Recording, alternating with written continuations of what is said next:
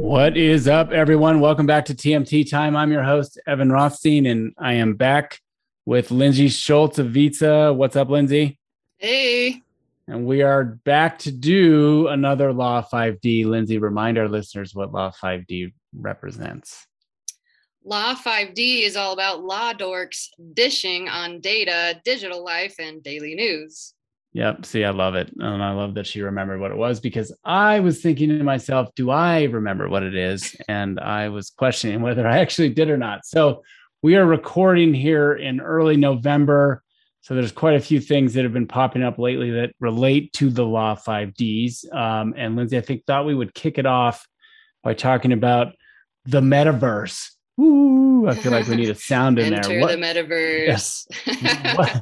What is the metaverse? What have you been seeing about it in your field of focus? Yeah, well, it's funny what this whole thing started with this announcement that Facebook was rebranding its parent company as Meta, which to me was sort of like much ado about nothing, because I mean, Google did the same thing. I mean, it's pretty common for a company, once they kind of become more than just a brand and have multiple different brands, they have a parent company with a different name. But what was interesting was that they then went into this whole metaverse concept where they were saying that they were going to get more into virtual reality, and they're even, I guess, entertaining the idea of having retail stores where people can try out virtual reality tools and things like that. And then on top of that, they also announced that they were deleting all of the facial recognition templates within the Facebook product. So I'll stop there because that was a lot. No, but I read about this, the getting rid of facial recognition. It was the folks in your privacy field were kind of up in arms about it to begin with. So do you think getting rid of this facial recognition aspect of it was a response to the negative publicity and backlash that Facebook or Meta has been getting lately?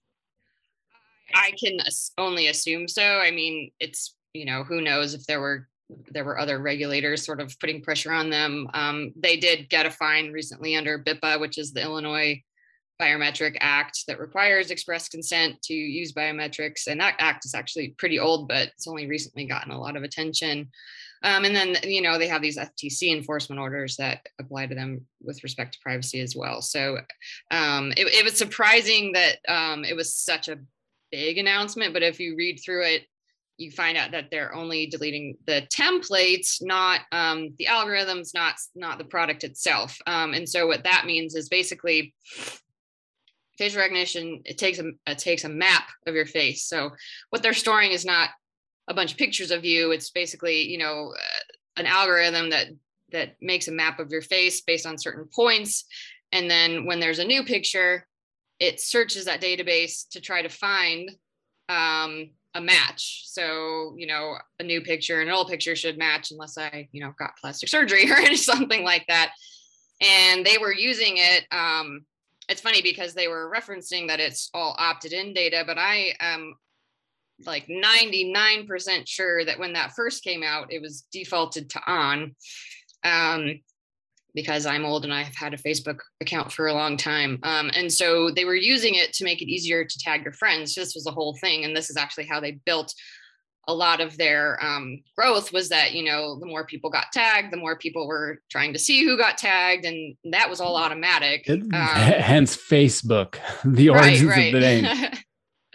Yeah. Although I think they stole that name from those college Facebooks with the little pictures. Yeah. It was a derogatory term back when you and I went to college, and when you got freshman year and they handed you that book with all the people's pictures in it, kind of like a yearbook to start school. Oh yeah. Yeah. I don't actually know if I even got one of those, but I had a very meandering career journey, which we can cover on one of these podcasts one of these days. I, as most listeners know, I don't have a Facebook account. I've never had a Facebook account. So I read these stories about Meta with somewhat of glee, because I like to be one of the people that's like, yeah, see, I knew it wasn't that great. I knew they were collecting data on me. Lindsay and I were just talking offline before the podcast started about how horrible my photo is on my LinkedIn profile. And as she was describing how the algorithm captures the facial recognition feature, I was thinking to myself, I wonder if I look so different now from that ridiculous photo on my profile, if it would even catch me. Oh, it would, because it takes a map based on, you know, certain number of points on your face, right? So unless you got plastic surgery, or like if you're wearing, you know, like the masks from the COVID, like that'll make it not work as well. But just, you know, an old picture, it can still tell.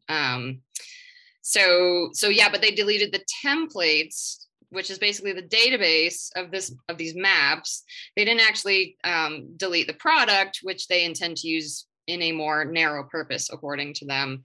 And they have a whole blog post on this that I'm sure most privacy nerds have read, but that make the rest of us supposedly feel better, but probably shouldn't. Yeah, it's funny. I mean, I think at one point biometrics were seen as sort of this maybe like the next frontier in identity, right? So like fraud prevention, you know, you can unlock your face with your phone and confirm your identity, but the privacy nerds get worried about it because if someone takes that template or, you know, hacks into that, then what's a replacement? You can't reset your face. You can reset your password. Reset password. Reset to reset your face. Click here. Yeah. And that's also one of the reasons why biometrics are more sensitive and all these emerging privacy laws, and then you have required, you know, additional required consents that have to be collected.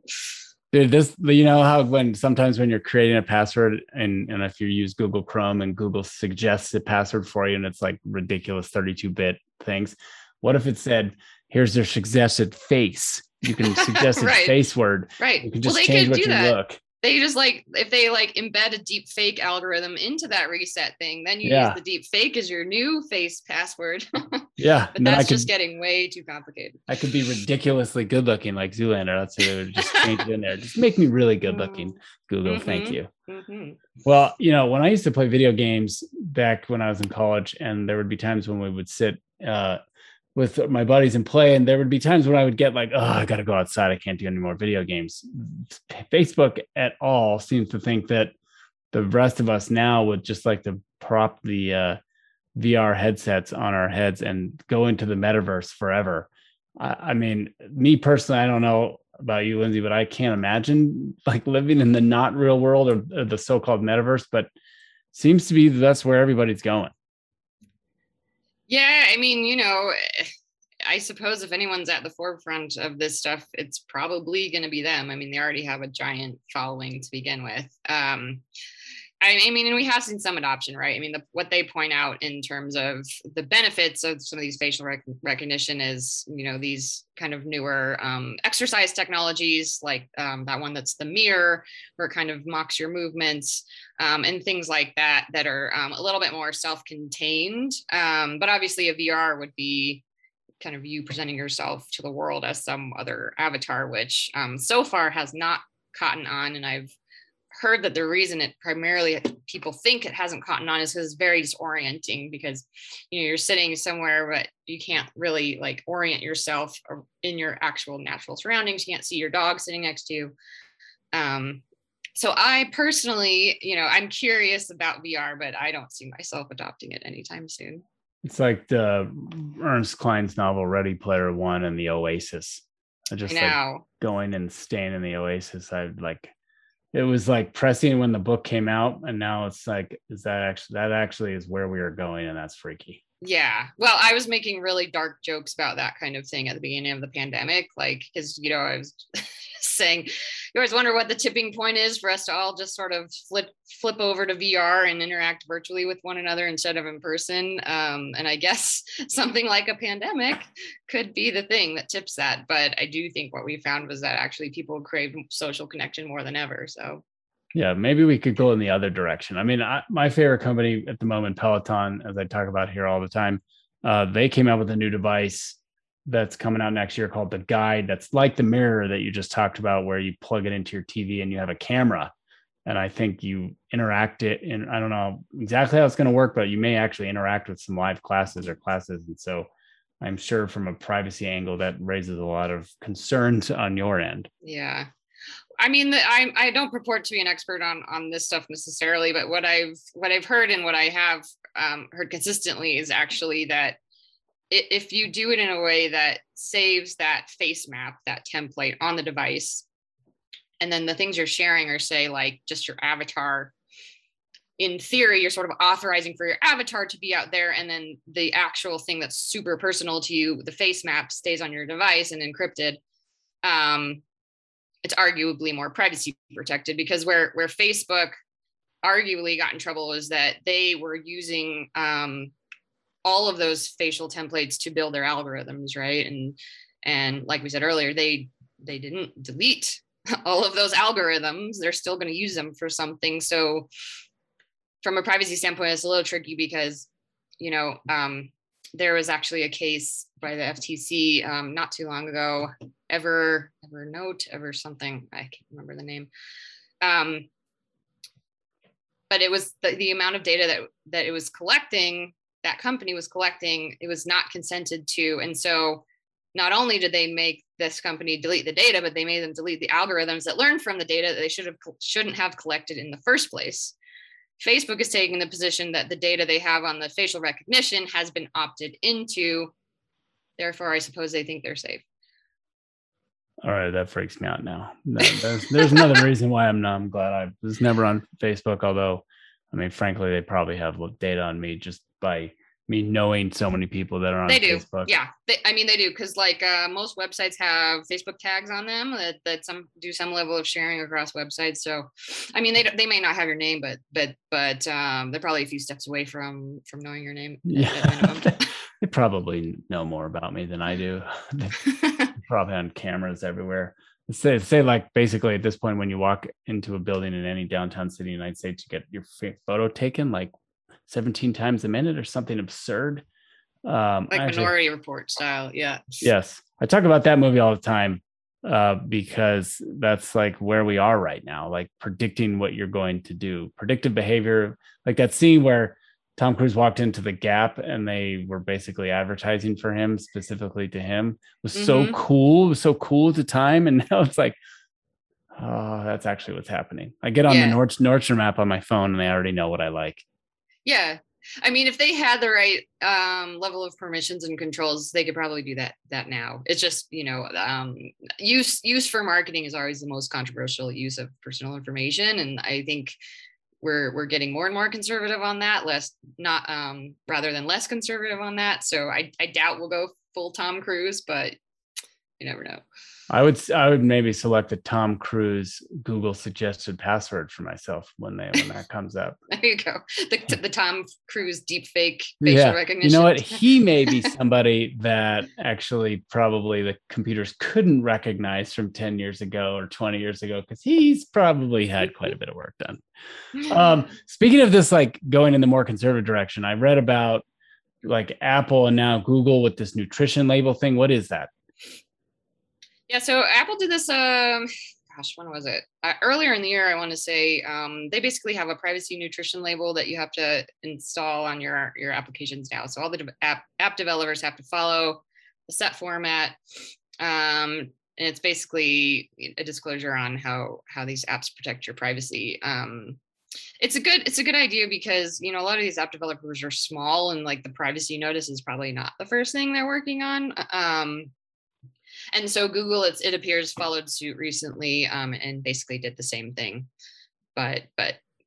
Google, if you're going to do an app for the Google Play Store now, basically you have to address privacy. Yeah, I mean, it's basically like a form, and it just says, you have to fill it in. Hopefully you have someone with some privacy knowledge look at it before you post it. But are these like the banners that pop up when we talked about when you go to the websites and you wave the cookies away?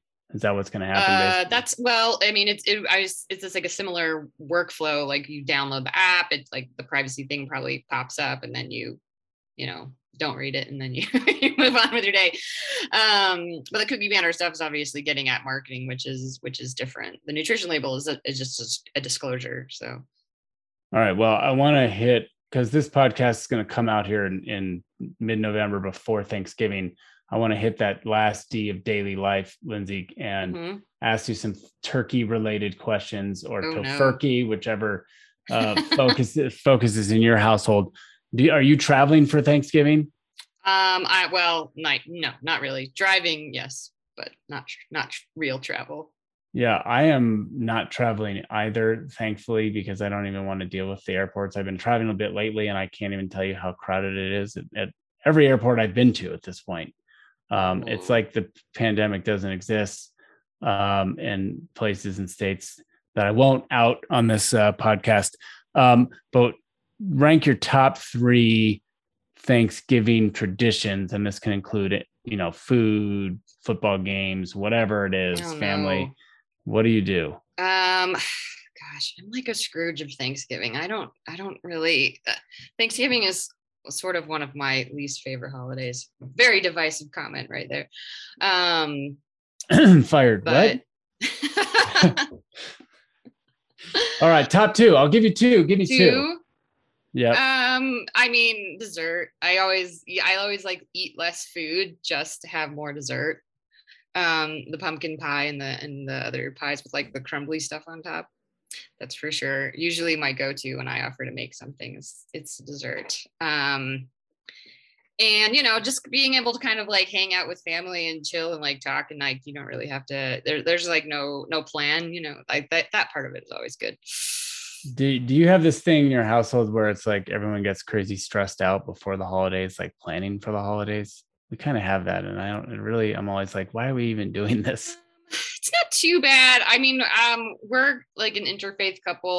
I'm Jewish, sort of non-practicing or completely non-practicing Jew, but, and then my husband was raised Catholic. So it is hectic because it's like you're like trying to figure out like when your children are not getting presents in December, but yep, we have that in my household too, actually. I know. We had a day here where they don't have to get something because we need that day. Yeah, and plus like three of my family members have birthdays in November, so it's just like presents for 6 weeks basically. So that part of it gets hectic. It's like how how do you spread out the joy without them being too spoiled? But I don't know. I'm not great at, being overly obsessive about decorations and things like that. We do like to decorate, but yeah, I don't know. It's also a nice break. Usually people aren't working quite as hard. So I'm for it. Yeah. So I spent the last couple of days with a client in Texas, and they told me that in Texas, in many, many cities in Texas, that the day Halloween's over, so November 1st, that's when everybody rushes and puts up their Christmas decorations. And that is something that doesn't happen, at least where I live. But is that something you've seen before? Because that blew my mind.